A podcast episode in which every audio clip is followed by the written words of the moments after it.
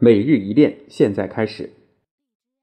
商务部最新数据显示，今年上半年，我国服务进出口总额三万一千三百五十八点四亿元，同比增长百分之八点五。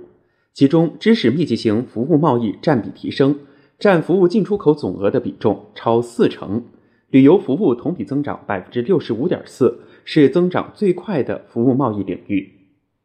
海关总署近日推出了支持西部陆海新通道建设十五条重点举措，围绕通畅物流、助力开放、培育产业、优化环境等四方面，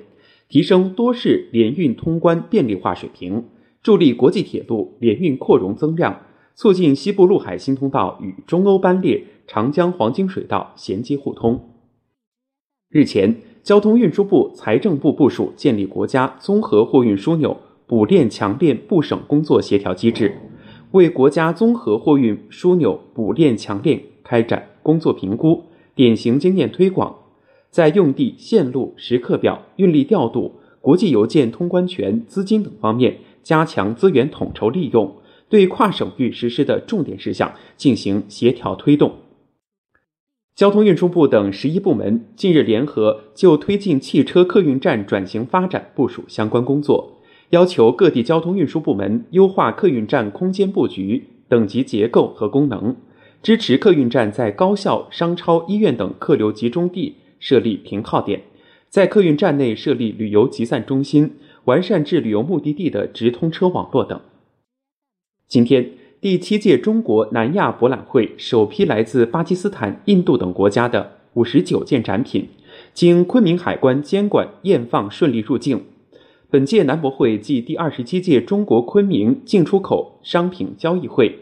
将于八月十六号到二十号在云南昆明举办，是今年中国同南亚国家重要的经贸交流活动之一。第十四届海峡两岸文博会今天在厦门开幕，包括文化旅游、工艺美术、数字影视、创意设计四大板块，并举办论坛、对接会、项目签约等近五十项配套活动。全方位展示两岸文化产业发展趋势和文化交流活动。今天，第十三届全国残疾人健身周活动在青海西宁启动。今年的残疾人健身周活动以喜迎残运，以喜迎残。今年的残疾人健身周活动以喜迎亚残运，奋进新征程为主题。各地将在八月到九月期间开展具有地域特色。符合各类别残疾人需求的康复健身体育活动，提升残疾人体育服务水平。今天，东航已经接收的两架 C 九幺九大型客机首次开启双机运营，同日直飞上海虹桥到成都天府航线。按计划，周一、周三、周五、周日，东航 C 九幺九大型客机将在上海虹桥至成都天府之间执行四个航班，其他时间每天执行两个航班。今天，专为亚洲第十九届亚运会量身定制的复兴号亚运智能动车组在杭州西站启动了首次试乘。亚运列车将在亚运会赛事期间承担重要的交通转运功能，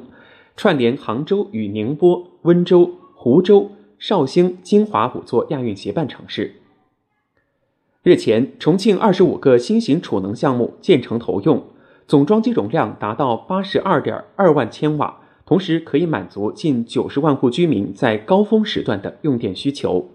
通过在用电低谷时充电、用电高峰时放电，新型储能项目可以有效提高能源利用效率，填补重庆高温盛夏用电缺口。中央广播电视总台新疆总站八月三号揭牌运营，总台新疆站。总台新疆总站兵团记者站同时揭牌，总台将进一步发挥融合传播优势，为推进中国式现代化新疆实践提供强大舆论支撑，为筑牢中华民族共同体意识做出新的更大贡献。活动现场还举行了总台援疆设备交接仪式，大型文化节目《非遗里的中国新疆篇》同步开机。中央广播电视总台央视新闻频道高端访谈栏目今晚将播出对格鲁吉亚总理加里巴什维利的专访。加里巴什维利称赞成都大运会开幕式认为格鲁吉亚与中国建立战略伙伴关系是一个历史性决定。节目行间节目还将在央视新闻央视频央视网等新媒体平台同步上线。